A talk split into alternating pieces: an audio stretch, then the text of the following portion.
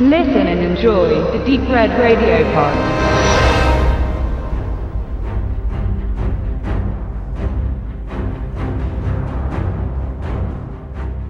The Last Witch Hunter, die zweite. Und da reden wir jetzt nicht von der Fortsetzung, sondern von Kritik Nummer zwei, nämlich die zur Home Entertainment Verwertung. Im Grunde genommen hat David in seiner Kritik vom 22. Oktober 2015 alles gesagt, was man zu diesem Thema vorbringen kann. Dennoch möchte ich ein paar Anmerkungen machen. Zur Story muss man nicht groß Worte verlieren, denn diese erinnert vage an einen Aufguss des 86er Highlander, Steve Miners Warlock und das Ganze dann natürlich noch in den Mantel von Francis Lawrence 2005er Hellblazer-Adaption namens Konstantin gepresst. Und ebenso fühlt sich diese mehr um Kauder, dem tausendjährigen Hexenjäger und seine Teen Witch Sabrina, Entschuldigung, Chloe, auch an. Dabei hätte man aus der Idee einiges holen können, aber nein. Initiator Break Eisner lässt das Hexenjäger-Duo von einer Szenerie in die nächste stolpern und das so ungeschickt und beliebig, dass der Film mit seiner ganzen Action wie ein Koma-Patient auf Ecstasy wirkt.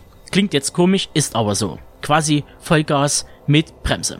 Entweder man haut ordentlich ins Haken und lässt die Sau raus, oder lässt es eben und gibt den ganzen Plot den nötigen Ernst. Kommen wir zu den Schauspielern. Der Babynator und Ingrid. Vom Erstgenannten war ich nichts anderes gewöhnt, schließlich ist er ein begeisterter Dungeons Dragons Spieler seit frühester Kindheit und mit Witch Hunter hat er sich quasi den Traum erfüllt. Schließlich verkörpert er ja seinen eigenen Pen- und Paper-Charakter. Und letztgenannte gibt hier die widerspenstige Gezähmte, die seit ihrem Ausscheiden bei Game of Thrones, dank eines Knupses samt Flitzebogen, keinen wirklichen Fuß in gute Produktion setzte und damit das weibliche Pendant zu Elijah Wood darstellt der hier ebenfalls den Hobbit mimt, wahlweise weinerlich in der Ecke oder Kauter im Weg steht. Und wenn wir schon von Charakteren reden, die im Weg stehen, dann darf auch Michael Keane nicht fehlen. Es scheint, als ob er zwischen Tür und Angel schnell mal ein paar Sätze in die Kamera gepresst hat, um dabei in die Rolle von Bruce Waynes Ersatzvater zurückzufallen. Schade, schade, aber sei es drum. Und restlichen Soße, die aus CGI-Effekten, Ungereimtheiten und overgeacteten Laiendarstellern die Laiendarsteller spielen, lege ich lieber den Mantel des Schweigens. Mein Fazit. Ich habe es ja schon eingehend erwähnt, ich schließe mich Davids Meinung an.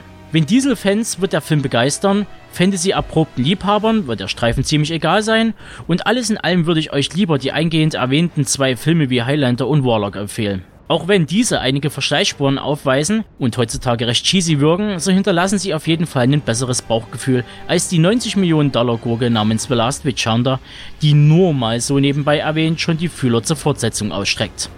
Und damit wäre jetzt auch eigentlich alles gesagt. Drum basta, ich habe fertig.